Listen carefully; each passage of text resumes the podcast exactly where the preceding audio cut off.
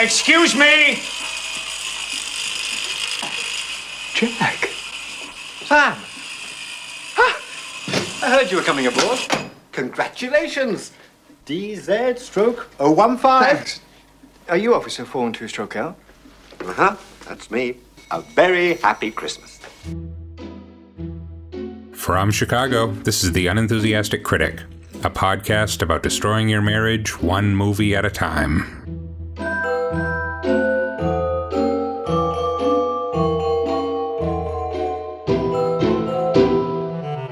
Hello, everyone, and welcome to The Unenthusiastic Critic. I'm Michael McDonough. I write about film and television at unaffiliated critic dot com. Joining me today here in information retrieval is employee D Z stroke one oh five, also known as my lovely wife Nakia, also known as The Unenthusiastic Critic. I feel like I'm not going to like this movie. Just based on that? Yeah.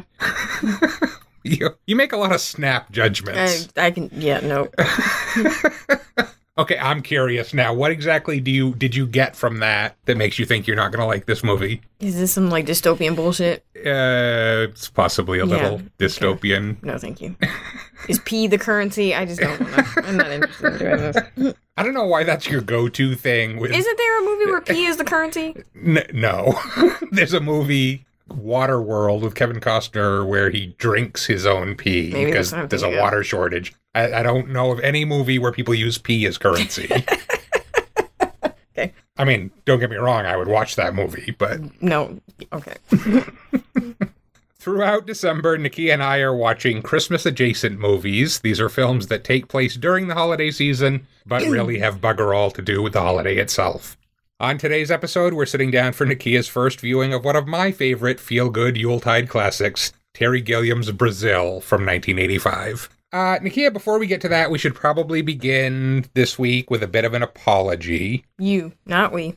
Don't be the New York Times. Our regularly scheduled episode never appeared last week. Uh, we had previously no. announced that we'd be watching another Christmas-adjacent movie, Todd Haynes' Carol from two thousand fifteen.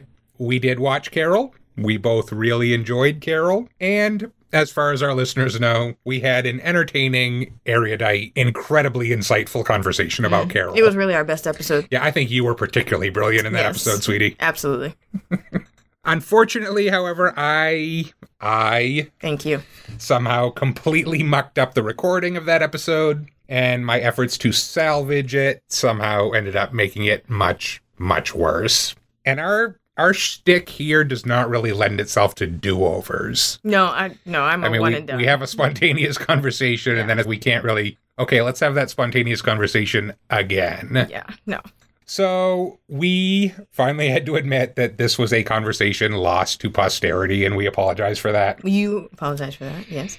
I like to think of us as a team. I like Except to think of us as... Except when you fuck up. Then you're on your own. I've got to say, in retrospect, I'm a little surprised that this was the first time that's happened in some forty-odd episodes that we've done, because I really don't know what I'm doing here. Mm-hmm. Uh, would this be a good time for us to remind our listeners that we have a donate button on the website and that we really need new microphones and equipment? Or would that be crass and opportunistic? It's absolutely crass and opportunistic. And it's Christmas time, and everybody's trying to buy G I. Joe with a Kung Fu grip for their children. no, so. It's Christmas time, spirit of giving. No. And we desperately no. need new sound recording equipment. And yeah, nobody's going to give us anything. Studio space. Especially and... if you're just going to be fucking up. This wouldn't happen on Terry Gross's show. Oh, jeez, that was hurtful. Okay, anyway, again, we apologize. I apologize Thank for the you. unscheduled change. But we are moving on to the next film in our not very Christmassy Christmas marathon, Brazil. Nakia, what do you know about Brazil? I know shit all about Brazil. Absolutely nothing. Absolutely nothing. Okay. I've seen Terry Gilliam movies. Well, That's what I was like... going to ask you. Have you actually seen any Terry so Gilliam movies? So you made me watch Holy Grail. Didn't enjoy it. Okay. Um, that, yeah. Mm-hmm. And I watched Fear and Loathing. Oh, was... okay. I didn't know you'd seen Fear and Loathing. You know, I love Benicio. I watch Benicio. Oh, that's right. So... I don't think I, I don't remember loving Fear and Loathing. I didn't but, love that movie either. But that's the extent of my Gilliam. Okay, so you haven't seen, I know you haven't seen Time Bandits, which is on our list. That's another one of my favorites. We will watch that one of these days. Mm-hmm. Um, you haven't seen Baron Munchausen. Nope. You haven't seen Twelve Monkeys. Nope. Okay. Um, and his later, a lot of his later films I have not seen. I haven't seen The Imaginarium of Doctor Parnassus. I don't remember that getting great reviews. No, well, that was the one that Heath Ledger was working on when he died. Oh. And then they came up with some weird thing where three different actors came in to play the part and mm. finish the movie. Mm-hmm. This is, Terry Gilliam is known for being plagued by disaster. Oh, he's doing Don films. Quixote, isn't he? Yeah. Yes. Yeah, that's the, the famous example. Yes. The other thing that I know about Terry Gilliam is that he is a butthurt white man. Who, I believe a recent quote was that he wishes he were a gay black woman so yeah. that he would sort of be immune from any sort of criticism or he could Terry, make the jo- something. It was ridiculous. Whatever. Terry has become a little problematic in his old age. He's, I mean, he's pushing eighty at this point. Mm-hmm. I think he's one of those old white liberals, and you and I know personally some people like this, who just... they've thought of themselves as progressive all their lives, and then they get to a point and it's like, okay, no, actually you're you have not managed to get your brain around the current culture. Right, right. Um, but yeah, earlier this year, the context was the B B C had a press conference where they were sort of announcing their new focus on diversity. Mm-hmm. And the executive there, someone asked them about money. They didn't bring it up, but someone asked them, you know, about Monty Python. Oh, that's right. Yes. And the executive said something to the effect of, you know, if we put together a comedy team now, it's not going to be six white guys from Oxford and Cambridge. Mm-hmm. And yeah, Terry threw a fit about this. He said, the quote is, he said, "It made me cry, the idea that no longer six white Oxbridge men can make a comedy show. Now we need one of this, one of that, everybody represented. This is bullshit. I no longer want to be a white male. I don't want to be blamed for everything wrong in the world. I tell the world now I'm a black lesbian. My name is Loretta, and I'm a B L T, a black lesbian and transition." First, okay. Go ahead. So many things. Why Loretta? That's a problem. Yeah, I don't know. Sure. Two, are you, as a straight white man, allowed to make a back B L T? Really? That's what mm-hmm. we're doing now? Yeah. Three, I just, yeah. I think we, I, I think we broke Nakia. I, just, I think that quote broke Nakia. There's just so much, just entitlement and lack of self-awareness, and this idea that like, oh, white men are just being blamed for everything. Well, stop mm-hmm. fucking up. Yeah. That, that's just historical accuracy. If we look, if you trace back all of the sort of inequities in, in this world, yeah, you're going to end up at white dude. So yeah, we're sort of the devil. Yeah, take that. You're taking the privilege, so take the blame. All right. Well, while we're here, let me uh, well, let me throw this in too, because he also, or again, earlier this year, uh, he had a few words to say about the Me Too movement. Of course, he did, uh, and complaining that we now live in a world of victims. You just made yourself a victim. And while he did acknowledge that Harvey Weinstein was a monster and an asshole, those are quotes. Uh, he also said, "Harvey opened the door for a few people. A night with Harvey, that's the price you pay. I think some people did very well out of meeting with Harvey and others didn't. The ones who did knew what they were doing. These are adults. We're talking about adults with a lot of ambition." What's the British thing? Twat? He's a twat. It's just, no. And he also made the comments about Matt Damon, about how they killed Matt Damon for making com. I believe Matt for, Damon is still alive. Yeah, and doing very well. And, and working making, and yeah, has mm-hmm. a lovely life, I would assume. Yes. No one has, some people may have lost a job, but everyone is still, has viable careers, are still very wealthy, still have, you know, social and professional capital that they can leverage in benefit of themselves and their friends. So this idea that anybody has been lynched, that anybody has been killed, and it like that just it hasn't happened. And again, you know, you're decrying this this uh, era of victimhood. You're you're claiming victimhood when you haven't suffered anything. Well, we're white men. We're not used to suffering at all or being criticized about anything. So th- this is what suffering feels like to us. Here's the thing. You spend all this time arguing that you are the superior race and the superior gender. But you can't take shit without crying about it. We're very fragile. It's like barely in a bad Vanity Fair article and you're broken for the rest of your life while you collect your checks. Like, I just, no. I hope Loretta whoops your ass. Okay, so we we got that out of the way because I know that was that was going to bias you coming into this. As it should. And it should, and it should. I mean, the only thing I will say, and it's not a defense, but again, I come back to this idea that Terry was very progressive. He left America because he felt like it was becoming a police state in the sixties. He was on the left, and I think he's just he's just old, and he's so painfully out of touch at this point and has never examined his place. I think, right, okay, that's what I think it is. I don't know that it's about being old. I think it's easy for people to claim the mantle of liberal or progressive when it when you don't actually have to do any self-examination, when you don't actually have to look at how you have benefited from various systems and hierarchies. And so when someone asks, simply just asks you to think about it and you react in that way, then you are not ever progressive or liberal. If you're if you can just do it when it's easy, that's no. That's some bullshit. I guess my point is, I think in the seventies and eighties, Monty Python got used to thinking of themselves as the cutting edge mm-hmm. of challenging authority. Mm-hmm. And I think Terry Gilliam is still coming from this place where he thinks he's still that. And he thinks he knows what's on the cutting edge. And, and what I'm he saying is, if you authority. thought you were challenging authority, but you weren't willing to challenge white supremacy as the ultimate authority, then you weren't really challenging anything. Like, you, you want to be like British schoolboy thumbing your nose at the monarchy. Okay, that's cute. Next. Congratulations, you're a revolutionary.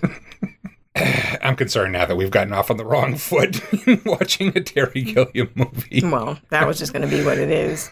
And it's just on a level of, you're supposed to be an artist, and I think we should hold our artists to slightly higher standards of empathy and imagination. Mm-hmm. And you have just proven you lack both of those, at least for, for me as a Black female audience member. Right. Like, you can't imagine a world where I would add anything to your little comedy troupe. Mm-hmm. All right. I don't mean, you really have anything to say for me. So, but yay, Monty Python, genius.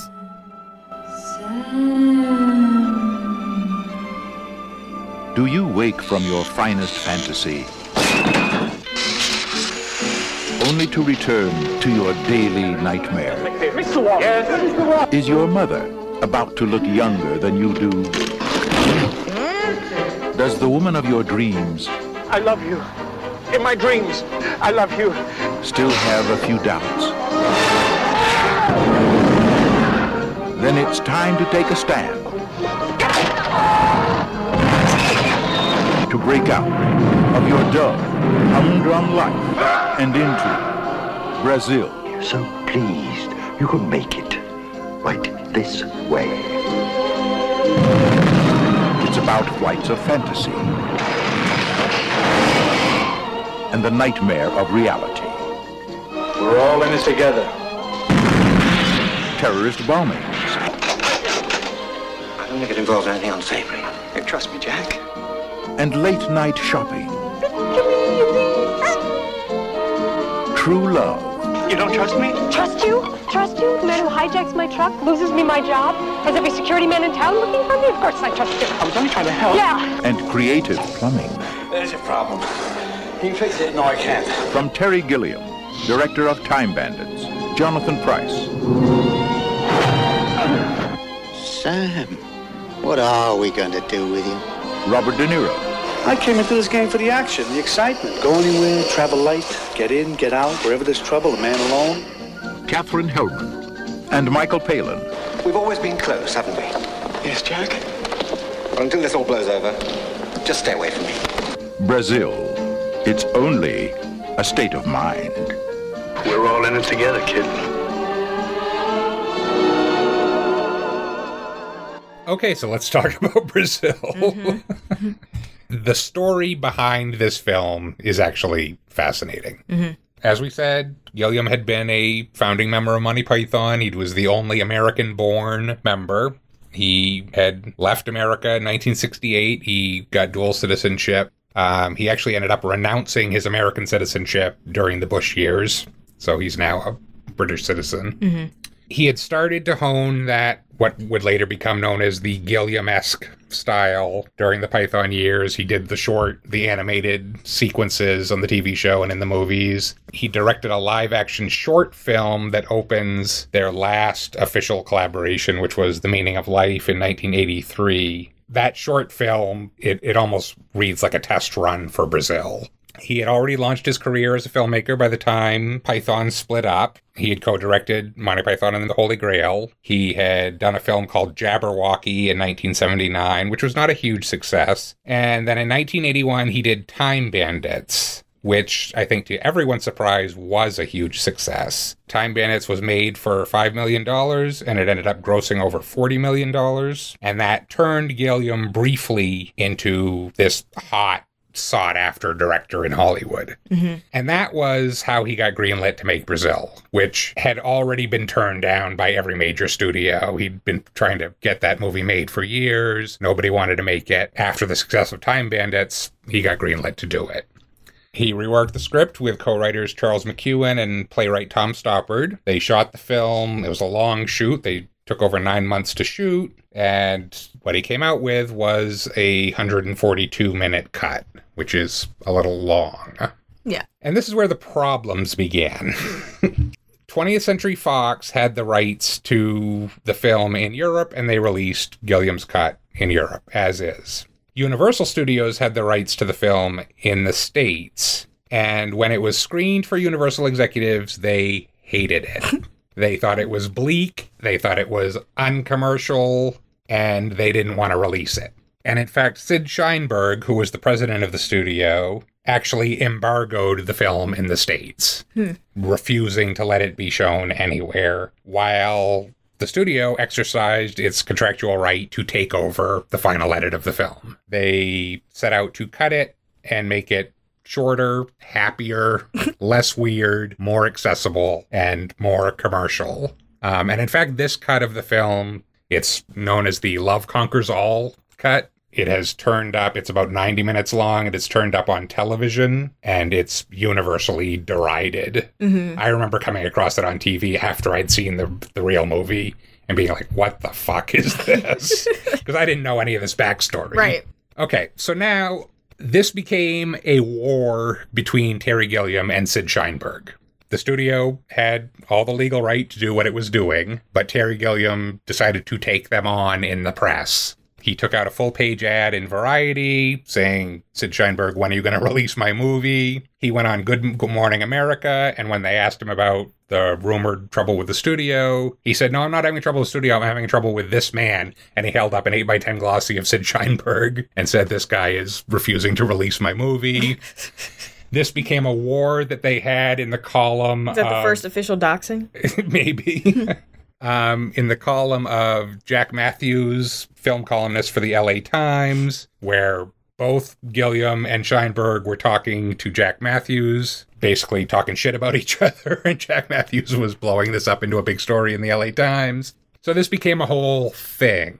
Um, increasingly personal, increasingly hostile, and Gilliam, Gilliam was not going to give up on this. So he was legally forbidden from showing this film in the United States. Mm-hmm. He started having secret screenings of his version around Los Angeles. They they literally stole a print from the studio and smuggled it out and started having screenings. The lawyers were all over this. He tried to have a screening at U S C, at the film school. The lawyers intervened and said, you cannot show this movie. He did another screening at the California Institute of the Arts, again, in a film class, and somehow they got the lawyers to concede that he was allowed to show a clip from the film mm-hmm. as an audiovisual aid in his lecture. And so they basically just showed a two hour, twenty minute clip from the film.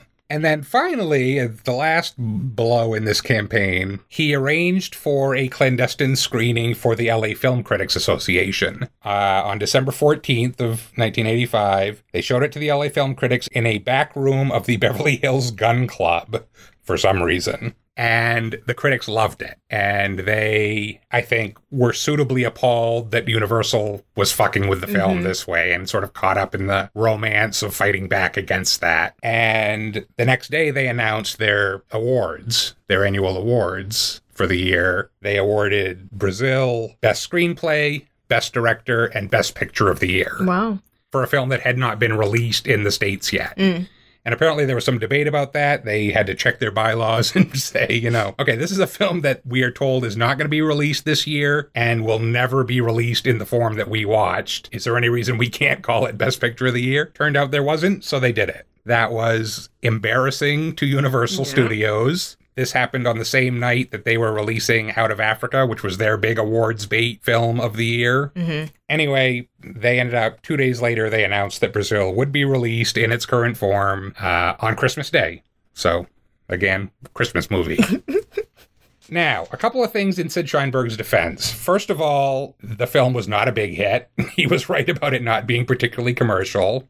Second of all, contractually, and Sheinberg made this point to Jack Matthews, if Terry Gilliam had just turned in a two-hour and five-minute version, that's what he was contractually obligated to turn in, mm-hmm. the studio would have had no choice but to release it. But to release it. Hmm. It was the refusal to cut even fifteen minutes from the movie that allowed them to take over the final cut of the film. Mm. So this was, to some extent, a problem he created. Yeah. Um, and I think as we watch it today, I doubt you will think that every single minute of this film was essential. Oh, I can say absolutely not. I don't think you've ever watched a two-hour, twenty-minute movie and thought... We needed all that. Yeah. No. Mm-hmm. Well, that's not true, because when we watched... Um, Lawrence Space, of Arabia. Lawrence of Arabia and Space Odyssey. And Space, yeah. Where I was like, that's long, but I don't know what I would cut. Okay. So I... I Okay, so you acknowledge that some films can yeah. be over two hours. And... Right, but that doesn't mean it doesn't feel long. Yes. But I I also, somehow long and yet not feel as though there was something superfluous. Right. At least not obviously so. so. Right. Okay, so this film, it ended up getting two Oscar nominations for screenplay and production design. The reviews were mixed. I mean, there were people that loved it. Mm-hmm. Um, Kenneth Turan in the L A Times called it the most potent piece of satiric political cinema since Doctor Strangelove. And I, I think its reputation has only grown since it came out. It became a cult movie, and then it's, over the years, been recognized as this influential masterpiece. Mm-hmm. Critic Clive James calls it one of the key political films of the late twentieth century. Total Film magazine named it one of the twenty greatest British films of all time. The Guardian placed it at number seventeen on a list of the best sci-fi and fantasy films of all time. Time magazine called it one of the one hundred greatest films of all time. And I love this movie. Mm-hmm. And I, I loved it as a teenager when I first saw it. It became one of those films that my friends and I would quote and refer to a lot. And I just, I did rewatch it again before we sat down to watch it today. And I, and I still think it's a masterpiece. I think it's baggy. I think it's messy. I think there are problems with it, mm-hmm. but it's so weird. And it's so... One of the things Pauline Kael talked about in her review, and she had a mixed reaction to it, but she talked about what a personal vision it was, mm-hmm. that how it was this organic thing and how that in itself was an accomplishment just to get that vision on screen. So I don't know. I'm I'm curious to see what you will think about it. I think there's a good chance you will absolutely hate it. Uh, I, I really don't know. So I guess we'll just go watch it and uh, see what you think. Okay. Are you are you looking forward to this? I'm not, no. Curious? Not really. No? No. Are you open-minded? Never. Don't you think that's a problem? I don't. You're comfortable with it? I am. I'm I'm I am comfortable with that. Going into something close-minded. And... Yeah. I feel good about it. Mm-hmm. Mm-hmm. Okay. I'd rather someone prove me wrong than disappoint me. So that's a high bar. Hey. And on that note, let's go watch Brazil. Okay. I hereby inform you under powers entrusted to me under Section forty-seven, Paragraph seven of Council Order Number four three eight four seven six that Mister Buttle, Archibald, residing at four hundred twelve North Tower, Shangri-La Towers, has been invited to assist the Ministry of Information with certain inquiries, and that he is liable to certain financial obligations as specified in Council Order R B stroke C Z stroke nine oh seven stroke X. Sign here, please.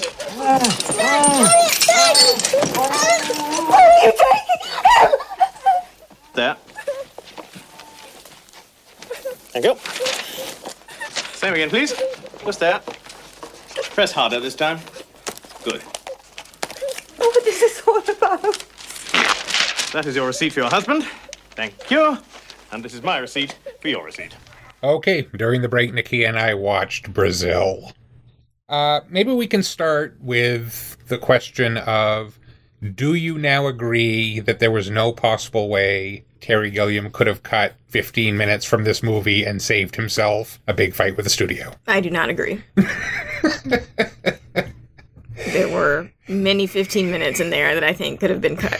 You you seemed to lag a little bit during the viewing of this film. I did. I felt... I think we were about halfway through when you started saying, how much more of this do we have yeah, left? I, I felt every minute of this film. I really did.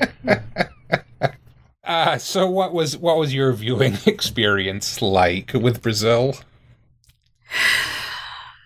So that was a weird movie. And I don't know how I feel about it. Okay, well, that's what we're here to get to the bottom of. I didn't enjoy it. At all? Not really, no. Hmm. Um, I think I found myself a little bored at times. Okay. But I recognize it as a truly singular vision of an artist. And I respect that. And I think, I mean, there's a lot going on in it, and it's trying to confront a number of things, but yeah, it just didn't inspire anything in me whatsoever, oddly enough. I don't know why. That is strange. I think you might need to watch it again. No, I won't be doing that ever. No. See, I thought there was actually an off chance that you would really enjoy this film. I appreciate it for what it was. Like, again, like it, it is very much... You like production design yes, heavy films. I do. You like seeing like a world realized yes. in really interesting and imaginative ways like that. You yes. like Tarsem Singh's movies and stuff like that. Yes. And I think the production design and the cinematography on this film are both amazing. Yeah, I guess so. It does have that sort of... It has a slightly Jim Henson feel to it, where it almost feels like a futuristic labyrinth or something. Um, so I did appreciate the world construction. I just, it didn't, I don't know, it didn't do anything for me for some reason. Okay, so I do, I do think there's a lot going on in this movie. And maybe one window into that is we'll look at Terry's alternate titles for this film. Mm-hmm. Um, his original title, he originally planned to call it nineteen eighty-four and a half, as an homage, obviously, to George Orwell's nineteen eighty-four, and to Federico Fellini's Eight and a Half, which is a kind of surrealistic film with a lot of dream sequences, and, you know, he said Fellini was a big influence on him. But the Orwell thing is obvious. I mean, he's, what Gilliam said was that nineteen eighty-four was nineteen eighty-four made in nineteen forty-eight, and this, he said, was nineteen eighty-four made in nineteen eighty-four. And then other titles that he considered, these are terrible. These are all terrible titles, by the way. How I Learned to Live with the System So Far was a title that was apparently considered, um, which I guess evokes a little Doctor Strangelove, How I Learned to Love the Bomb sort of thing. And then this title I think is interesting, although again, it's a terrible, terrible title. So That's Why the Bourgeoisie Sucks, he was going to call this film. Mm-hmm. So I think between all of those... And then the title that he finally used, there's at least three or four big thematic things happening. Mm-hmm. I don't know. Does any of that mean anything to you? Yeah, sure. That was all there. I don't just care. I don't know why. And maybe it's been, and I think this is something we've come up against a few times in this project, is my coming to these works sort of after their influence and their themes have sort of filtered into other stuff. So what was an original idea, even though this really isn't an original idea because we have things like Orwell and we have things like Kafka. Right. Um, uh, yeah, this film is right. drawing on a lot right. of both literary and cinematic influences. Um, feels somehow, I don't want to say pedestrian because it, it is still, again, a very singular piece of art, just on a visual level. But... It didn't blow your mind. It didn't blow my mind. And it's, again, these films that are sort of looking to a future and how the director envisions the future versus us sitting in, in twenty eighteen knowing what that future actually is. Mm-hmm. So some of it is very on purpose. Like, I think this very much was like a an intentional sort of retro-futuristic aesthetic. Right. That was part of the vibe. But for me, I think the interesting thing, the interesting place in which we find ourselves in terms of technology, in terms of sort of state surveillance and bureaucracy, is it's much more elegant than that. Like, it isn't necessarily tubes and ducts through your apartment and all through your life, it isn't an obtrusiveness. Mm-hmm. You know, what makes it so insidious and I don't, I don't want to call it inherently evil, but just sort of easily exploited is how seamless it is in our lives. Like, we're being surveilled all the time, and we know that, but it's done in a way so that we're not always aware of it. Like, there are no little robots with eyeballs following us around. It's just there are cameras everywhere. There is um, facial recognition technology being used everywhere. And, you know, so our there's... Phones and our T Vs phones and things are like, we are literally us. walking surveillance. Um, right. But I don't systems. feel... I mean, I feel like this is metaphoric, but I don't feel like it's that far off. I'm not that. saying that it's... I, I think... Because the sort of quote-unquote system is so inelegant in this film, mm-hmm. it feels to me a little bit more benign than what we are actually in right now. Because, again, it's easier for us to sort of volunteer our civil liberties, essentially. The extent to which we sort of sign away our rights and our privacy very casually, whether it's like through user agreements that we... click on but don't actually read, or nobody you know, reads like, those right. things. Who so, the hell reads those things? It's just like, as long as I can sort of access this thing that makes my life seem fun, or as long as I can access this thing that I think connects me to a wider world or whatever, I'm willing to sort of sign away these these these rights or the, an idea of identity that we should be much more protective of than I think that we are. But so you- I could, You don't feel like that's in this movie? No, I what do. I'm saying is I think all of that is in this movie, but it's done so sort of, not clumsily, but it's just because it's so easily seen. Like, there's the Ministry of Information, and there are, you know, again, the robots with the eyes following you around and surveilling you. There's all of the propaganda around the sort of power of information and this idea that, you know, everyone is a potential informant on their neighbor. Mm-hmm. Um, well, okay, but... I mean, it was made thirty years ago. Right, no, that's what I'm saying. Before yes. the internet age right. that you're talking about. That is what I'm saying. Um, when a lot of this stuff, the cameras on the corners and all of that, were just sort of coming in. Right. No, that's what, so I'm not saying that it is a detriment to the film. I'm saying that I think my coming to it at the point that I am probably makes me a bit more jaded around these themes. Mm. So it maybe it's harder for me to be awed or surprised at a vision of a sort of authoritarian bureaucratic surveillance state when, you know... The reality is the so reality much worse. is so much worse. and and worse in a way that it's very easy for you not to see what's happening. Whereas, you know, in, in Brazil...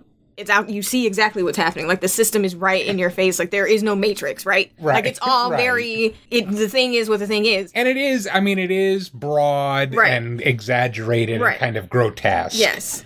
Um, for one thing, people talk about this as a future dystopian movie, and mm-hmm. it's not really. No. It opens saying in Somewhere the twentieth, in the twentieth century, century yeah. so it's not this far off vision of the future. What he said was, he said, I don't think it's a prediction so much as an observation. He says, I think it's like a very elaborate documentary done in a Lewis Carroll way, mm. seen through the looking glass. It's all recognizable things you see around you, but it's been transformed. I wanted to do a cautionary tale about where we are and where we're going. Mm-hmm. So it is, it's... It's kind of like this alternate reality funhouse version of the late twentieth century. I mean, this was the Thatcher-Reagan years, yeah. which was a great time for dystopian literature. I mean, V for Vendetta was written during the same time. It's that culture that it's coming out of. So I think the themes that you were talking about are all there. Mm-hmm. They're just more exaggerated and grotesque. Like the scene where the bomb goes off in the restaurant and they sit there and they keep having their right, meal right. and the waiters bring out a screen mm-hmm. to just protect their vision from the carnage right. that's happening all around them, that kind of stuff. And the the technology is interesting. It was, like you said, it's this sort of retro version mm-hmm. of the future. Mm-hmm. And that was that was intentional. It was done for a couple of reasons. One, and I can't remember where I read this or whether this was something Terry said or it was some other somebody else's observation, but talking about how in most movies about the future, set in the future, the technology almost instantly looks dated. Yeah. Which is, like, if you look at Blade Runner mm-hmm. or Alien, like, oh, it's set in the far-off future. the computers look like they were nineteen eighty-two yeah, computers. Yeah. And so by nineteen eighty-five, it already looks like that's outdated. So this was a way to avoid that problem by making it kind of already outdated technology, mm-hmm. the sort of timeless technology. But it also, to me, what it makes me think of is it's it sort of feeds into this vision of this kind of oppressive, inefficient regime. Everything is crappy. Nothing works very well. What it reminds me of is there's a famous quote. It was a quote from Samuel Broder, who was the former director of the National Cancer Institute, talking about why government was bad at science. And he said, if it was up to government to cure polio through a centrally directed program, you'd have the best iron lung in the world, but no polio vaccine. Mm-hmm. And that's that's what all the technology in this looks like to me. It's like this society that has oppressed individuality and creativity. Like, that's the kind of shitty technology that you end up with because there's no there's no independent thought going mm-hmm. on. Mm-hmm. All right. Well, let's. All right. So let's let's approach it from a story perspective. So mm-hmm. what? Talk to me about Sam. I don't like Sam. um, and that may have been the problem. I did not connect with Sam as a character at all. I get that he is, you know, your standard sort of pathetic everyman cog in the system. Right. He's this kind of sad sack, yeah. Walter Mitty type character. And the only way that he escapes the quote-unquote system is in his dreams, where he turns into some sort of weird uh, steampunk archangel that's chasing after this woman that he's determined is uh, the woman of his dreams. And uh-huh. he has a full head of hair in his dreams and all these other things. And he slays many uh, dragons mm-hmm. to save this young lady that he doesn't know and who only seems to speak in his name. Yeah, I mean, I think we're supposed to be rooting for him, but he takes a job so that he can get elevated clearance, security clearance, so that he can access her personal information, which is stalkerish. Right. Uh, and then proceeds to stalk her in the name of love, apparently, and, and wanting to protect her from the system. But I just, I, I couldn't get on board with Sam. I couldn't get on board with whatever that love story was supposed to... I, I don't know why she fell in love with him all of a sudden and, mm-hmm. and was just immediately in love. Uh, any man that, you know, wants to have sex with a woman while she's wearing his mom's wig and okay. nightgown. That's a whole other aspect we were going to have to talk about. I think is a little odd. There's, a, there's so, some serious Freudian Oedipal yeah. stuff going on in this film. So, yeah, I just didn't. But Sam, yeah, Sam is an interesting protagonist because, yeah, on the one hand, he's this sad sack underdog, mm-hmm. and we do, I think our natural instinct is to root for him. But he's really not a very sympathetic character. No. He is seemingly perfectly happy being a cog mm-hmm. in this system, in this heartless bureaucracy, surveillance state.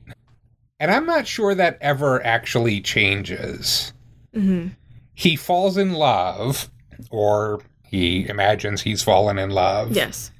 Falling in love puts him at odds with this system. Mm-hmm. But I'm not sure he ever decides the system is wrong, or the system needs to be taken down, or it's never a decision to become a revolutionary against this oppressive system. Mm-hmm. All he wants to do is find a way to be with this girl. Right. He, in the beginning of the film, he seemingly has no problem. You know, okay, so the film, the story starts off with this mistake. The, the Ministry of Information is looking for this terrorist named Tuttle, and a fly falls into the printer, and the form comes out Buttle. Right. And so they go arrest this poor innocent guy named Buttle. And they torture him to death. Yes. And then when this mistake is discovered, that sets the whole plot in motion. Sam has no problem. His only goal is to help his boss. Get the paperwork. Get the paperwork in right. order and keep this from disrupting anybody's profession. Mm-hmm. So we're going to, okay, we need to take care of this Buttle matter. There's never any outrage that, oh, this poor innocent guy was killed. Right. There's n- not really a lot of empathy for his family. That scene where he goes and visits the wife, yeah. The wife is a, a horrifying yeah. scene. Yeah. He's just trying to get paperwork signed, and she is quite rightly devastated and disgusted at him and at the audacity of, of him sort of coming there about paperwork when she doesn't even have her husband's body. Right. Um, She's just wailing, yeah, what have you done with his body? Painful, yeah. Um, and he's like, this this really isn't help very helpful, yeah. Missus Butler. You know, I didn't have to come here. Yeah, he's he's awful. Mm-hmm. And I'm not, I don't know if that ever really changes. I don't in think, this I movie. think it's, it's a, a, a very selfish endeavor on his part. He sloppily tries to sort of extricate Jill, his dream girl, from the system in order for them to sort of safely be together, because he has decided on his own that she is the woman he's meant to be with, and he's going to move heaven and earth in order to make that happen, again, without a whole lot of input from her. And I think he, you know, uses his, can we call it a friendship? His, you know, association with Tuttle to sort of play at being a revolutionary. Like, he isn't Tuttle. Tuttle is actually out there doing things that are meant to bring down the system.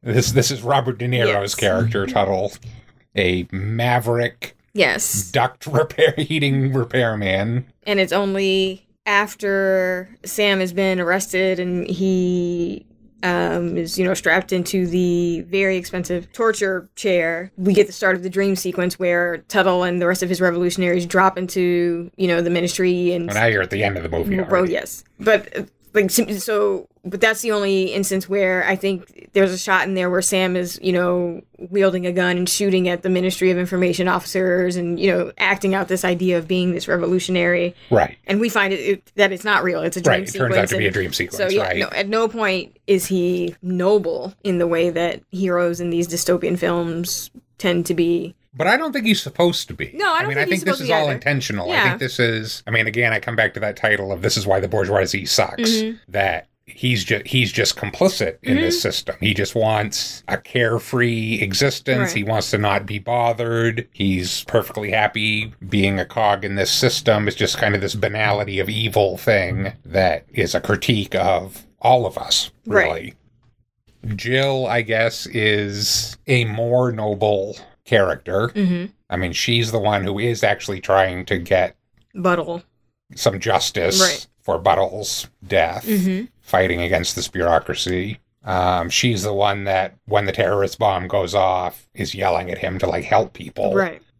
So, and this is where we get into this kind of, the sort of Freudian, Jungian interpretations of this, which we can't possibly do here, but I think accepting her as this sort of dream figure that he's questing for, you can, I think you can sort of see her as his longing for his better self, mm.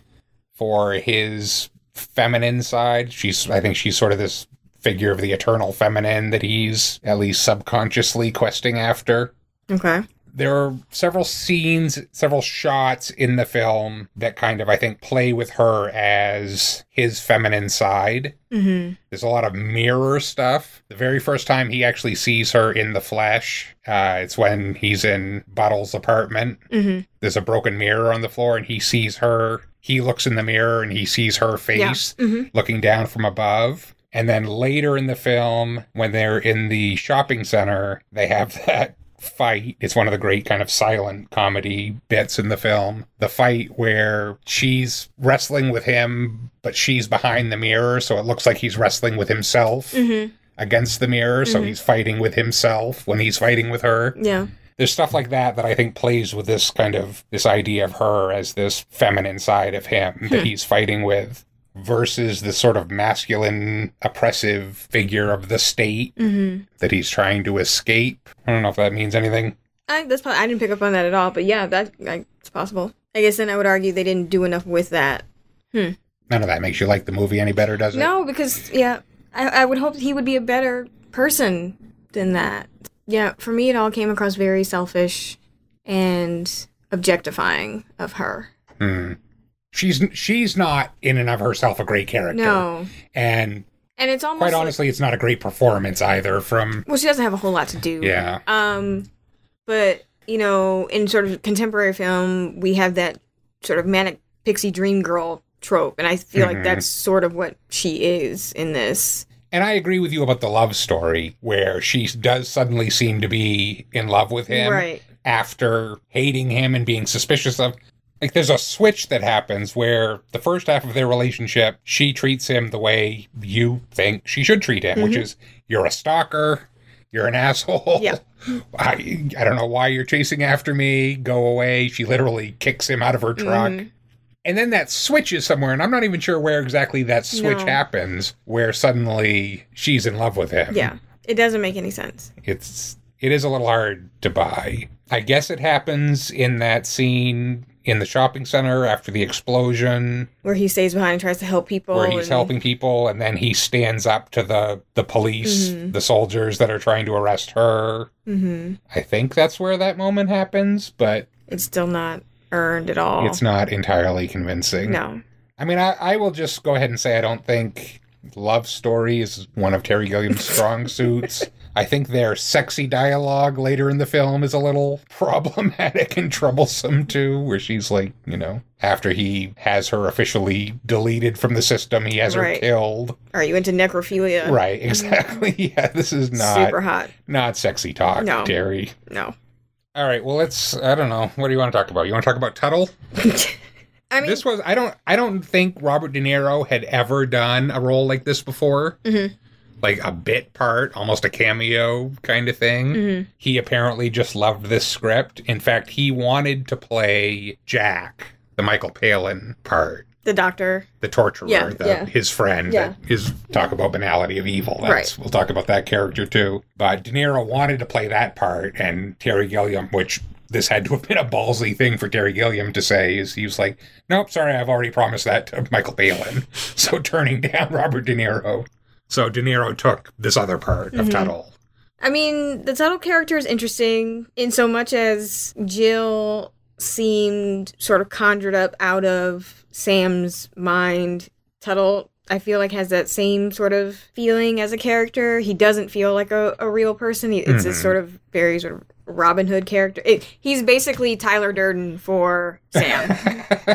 um, except that it's not actually Sam. Right. But he is the sort of, you know, the revolutionary of the imagination. He he he drops in and he, you know, does something really clever, and then he drops right back out just as quickly. And yeah, he's like Batman. He's, he right. just swings in and out. Mm-hmm. Again, there there isn't a lot explored about sort of why he's choosing to do the things that he's doing outside of the, the system. And right. It just seems to be. We don't we don't even know if he's actually a, is he actually a terrorist? Right. Or is he literally what he claims to be, which right. is this rogue heating engineer? I just don't want to deal with the paperwork. um. All right. So, okay. This, uh, this movie's so weird. So let's back up. I, maybe we need to talk about ducks. Okay. Because this movie is obsessed with ducks. Mm-hmm. What the shit is that about? Any idea? No. I mean... it, the film literally opens with a commercial... About ducks. About ducks. Yeah. No. Um... I don't know what the thing about the ducks is, other than, like, they are conduits of some sort, and mm. that is um, significant in a system that runs on information. It's also a very sort of literal manifestation of this idea that we're all interconnected and part of this working machine. We're all in it together. Right. So, yeah, that's the only thing I can think about. No, with the I ducks. think I think that's I think that is what it is. I think it's this...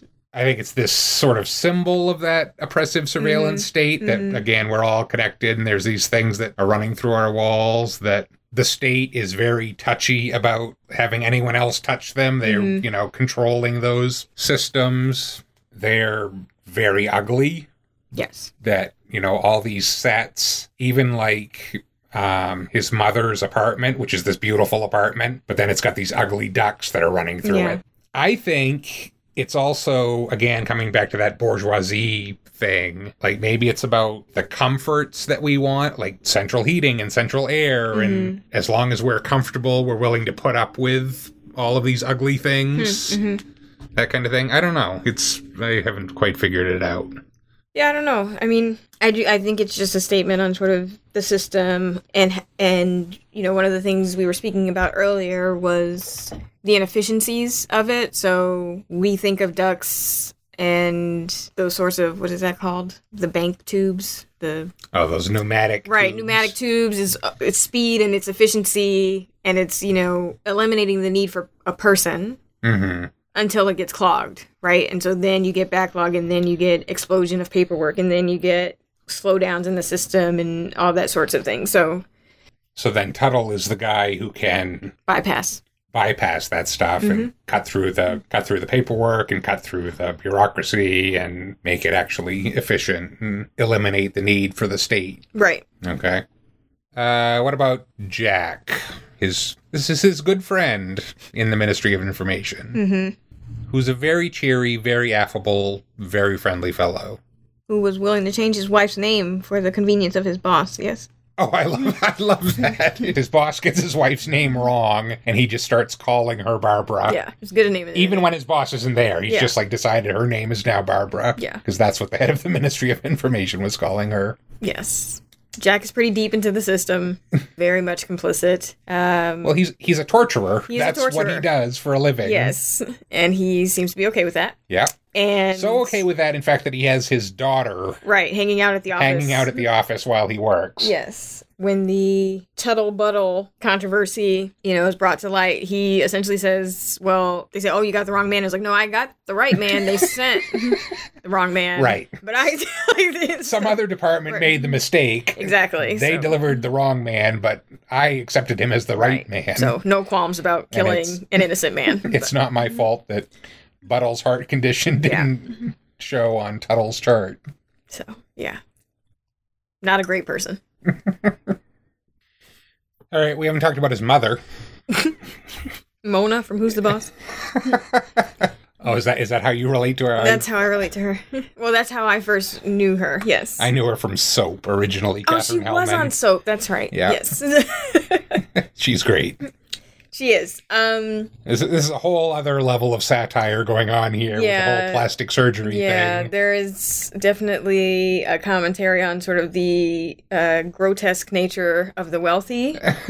And the obsession with the appearance obsession and with youth. Eternal youth. And so again, you have the very interesting ideas about medical advancement. So a facelift is now done with ba- binder clips and those saran wrap. Binder clips on her um, face. Jim Broadbent is the the plastic surgeon. And she just progressively gets younger as the film yeah.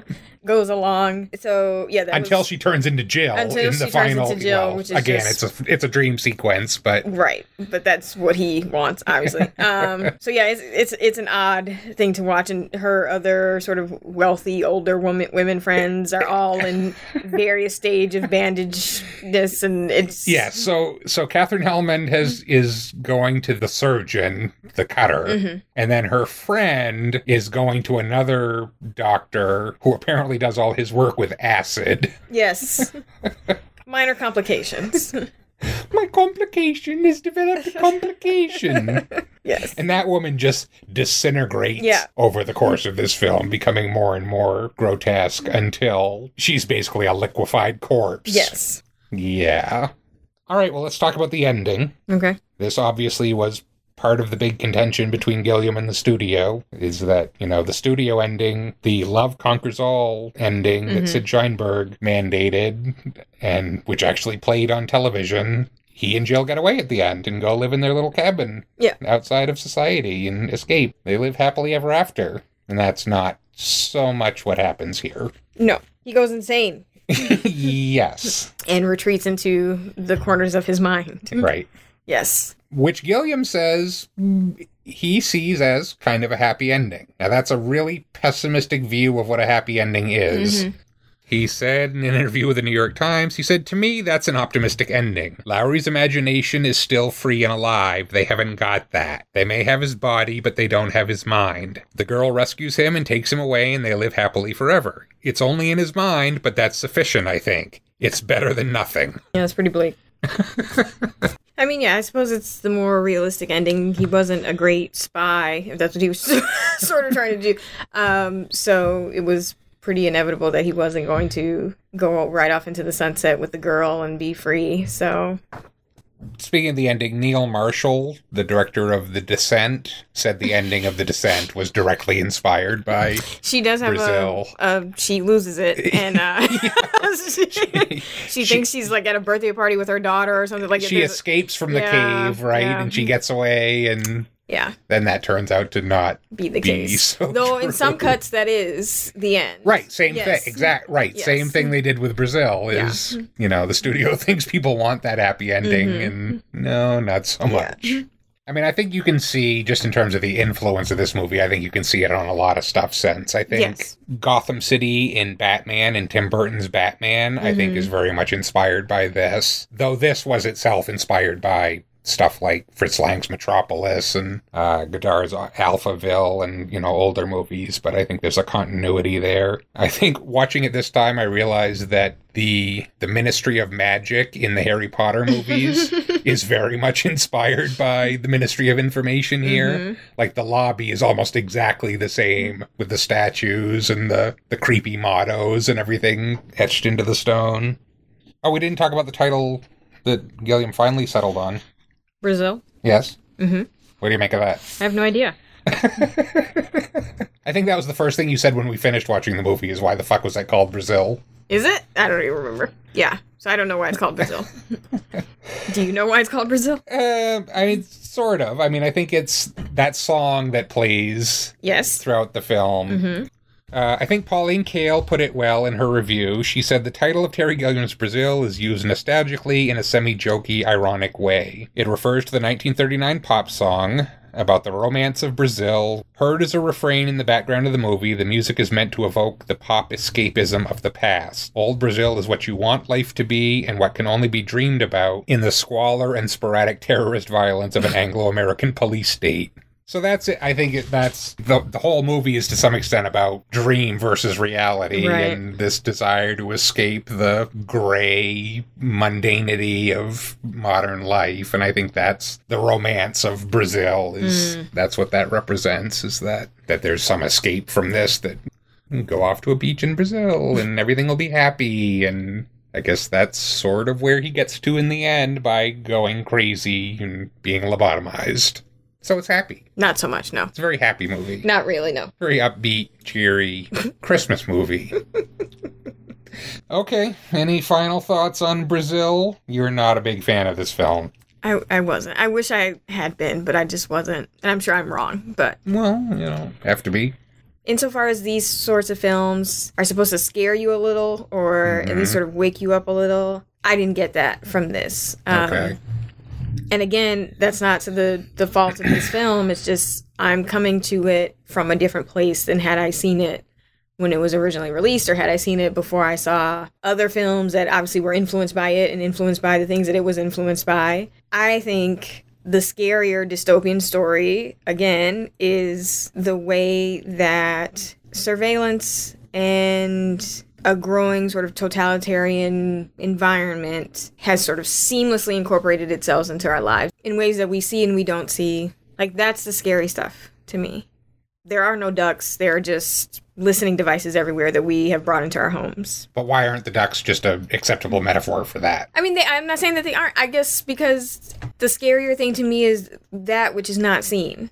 Mm-hmm. Or that which sort of integrates itself so seamlessly into our lives that we don't realize how easily they can be exploited and sort of jeopardize our freedoms, right? So, like, you buy an Alexa and you bring it into your home, but you haven't thought about the fact that if a murder occurs in your home, can the police take the recordings that Alexa has, you know, on file and use that in a case again? Like, you had, you didn't Why, think yes, about. Yes, they that. Can. Right, but you don't think, like, you bought that and you brought it into your home. Right. Um, the doorbells. I think it's Amazon is developing doorbells that will have built-in facial recognition technology, and not only will it be able to recognize faces that come to your door, they can scan people just passing by your fucking home. Oh, that's and scary. You, right, and you can decide to mark people as suspicious. Right. So Ooh. Then this idea that you are like so like the fucking power of that. That's frightening. So when it's like, oh, this is what it means to be an informant on your neighbor, it's like, now you are literally marking someone as suspicious just because they walked past your home. Right. Or you, you know, so like to me, so it's that stuff that makes me deathly afraid. You know, that's the sort of warning call, right? Like, and we're past the warning call point.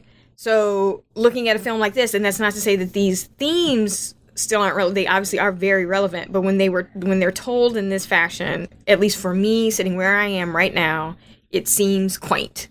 It's old news. It's old news. And I mean, I, I do think there's stuff in this that resonates with our modern time. And in fact, watching it now in the twenty-first century, there's stuff that resonates even more than it did when I first saw it in the eighties. Mm-hmm. I think that that scene right at the beginning of the movie where Helpman, Peter Vaughn's, he's the head of the Ministry of Information, is mm-hmm. on the T V, and they ask him, you know, why do the terrorists hate us? Because they're not team players. And he's yeah. right, right. They're not team players. They've forgotten good old-fashioned values. Mm-hmm. It's like that is Bush after yeah. nine eleven saying they hate our freedoms. Yeah. Like just this overly simplistic, yeah. not grappling with any real right. issues, but just and I'm not I'm not arguing that the themes aren't relevant or that oh these are old ideas or anything. That's not what I'm saying. Right. They're all very much still in play, but they are done now in a way that one makes it easier for us to be complicit mm-hmm. in it and makes it harder to identify and then extract yourself from it. Like it's easy to see ducks and say, I'm going to fuck up the ducks. That's what I'm going to do. Mm-hmm. What are, it's harder when the system is invisible, and it's harder when it's a system that you have invited into your space. So you're more of a Black Mirror yes. dystopian girl. Yes. Okay. I because mean, I... That is scary. Yeah. Um, I agree with that. I mean, that's... I, I, I can see how this is sort of a quaint mm-hmm. version of the dystopian surveillance mm-hmm. state. Okay. So it's that, and then I have no hero in this story, because Sam is not a hero. And both, no, I don't I don't think Sam is even meant to be I don't a think hero. He's meant to be I either. Think he thinks he's the hero, right. but I don't think Terry Gilliam thinks he's the right. hero. Right, but so what I'm saying is, so that's even one less thing for me to sort of connect to. So, okay. So I think that that's why I just didn't, and again, that is not to d- discount what I think really is a singular vision from a director. And I think there are some amazing moments in it. I think the whole um, storyline of his mother and her friends is actually probably the most interesting part of it to me. Mm-hmm. Um, and this sort of commentary on how class can sort of insulate people from actual human suffering, actual human suffering and the, the sort of dirtiness mm-hmm. of bureaucracy. Like, like you said, putting up the room divider when there's a terrorist attack so that they can continue their lovely dinner without thinking about the fact that people are over in that corner dying. Right. So I thought that was great. And just using the plastic surgery as a way to sort of physically manifest the sort of grotesquerie of wealth and, and privilege. I thought there was, at the scene in the mall, there was some sort of, it wasn't a protest, but there were people walking with signs saying consumers for Christ. I thought yes. that was like a funny little touch and very much speaks to like the way that we equate capitalism with morality. Yeah. I thought the scene with Tuttle, this is in the dream sequence after they've escaped the ministry, Um, and he has sort of taken off all of his riot gear and put it in one of the bin- the the ducks, and then he's just attacked by paper. Yes, all the paper. All from the paper the, just the starts ministry is exploded, attracting all the papers all in over the him. Air. And Sam tries to like pull it out, and as he's pulling away paper, you realize that Tuttle's not like he was somehow just swallowed up by all the paper, and he yeah, doesn't exist. He just anymore. disappeared into the paper. So there are things like that that I think are are really interesting visually and exploring themes in a really interesting way. But as a whole, it just didn't... The story just didn't resonate with you. The story just didn't resonate with me. I mean, I, I can see that. And I think the story worked less well for me than it did when I watched it in the eighties. I think in the eighties, I thought Sam was the hero. Mm-hmm. And I didn't really think about the fact that Sam is basically Adolf Eichmann in this story, mm-hmm. that he's just another bureaucrat in this system, and that his motivations are entirely selfish. Right.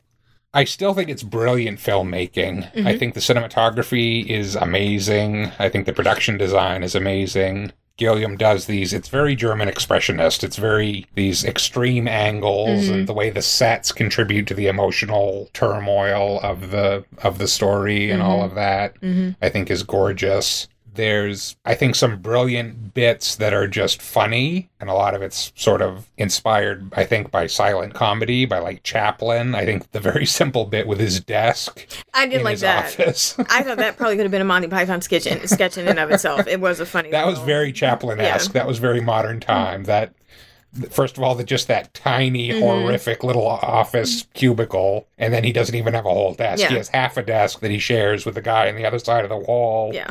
And they're each tugging, trying to get a little more of the desk. That was brilliant. I think that mirror thing in the shopping center is a nice comedic mm-hmm. visual gag. I think there's a lot of stuff like that that really works for me in this film. So are we all just Sam? Is that basically the lesson of this movie? I mean, I don't think we all are Sam, no, but a great many of us are Sam, yes. Who's not Sam? Are you Sam? I'm probably Sam, sure. I'm not doing anything to actively dismantle the surveillance state or anything like that, other than choosing not to have certain things in my home, but even the things that are in my home can very easily be manipulated. Yeah. So I don't have an Alexa or a, a Google Home or whatever the hell else, but... You have an iPhone. That's, I do have an iPhone. That's listening to you. Yeah. The T V is listening to you. But I'm also you. the person that like, tries to cut off location shit. Like, I try to make that as...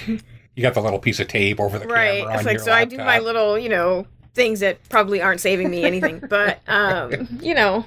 So where does this fit on our uh, Christmas movie continuum? It's pretty adjacent. Yeah, it's not super cheery. Super seasonal. There are Christmas trappings throughout. There's a lot of Christmas imagery yes. throughout. A lot of scenes, the only color. Everything is so gray. Yeah. And then you get these little Christmas decorations yeah. throughout. Um, and then you get weird scenes like the the guards. Oh, singing carols. Singing yeah. Christmas carols in the basement of the yeah. Ministry of Information, stuff like that. The last time he sees Helpman, when he's in the cell, Helpman is dressed, dressed up as Santa, Santa Claus, Claus for yeah. the Christmas party, stuff like that, yeah. So Christmas adjacent. Yeah. We'll, we'll call that.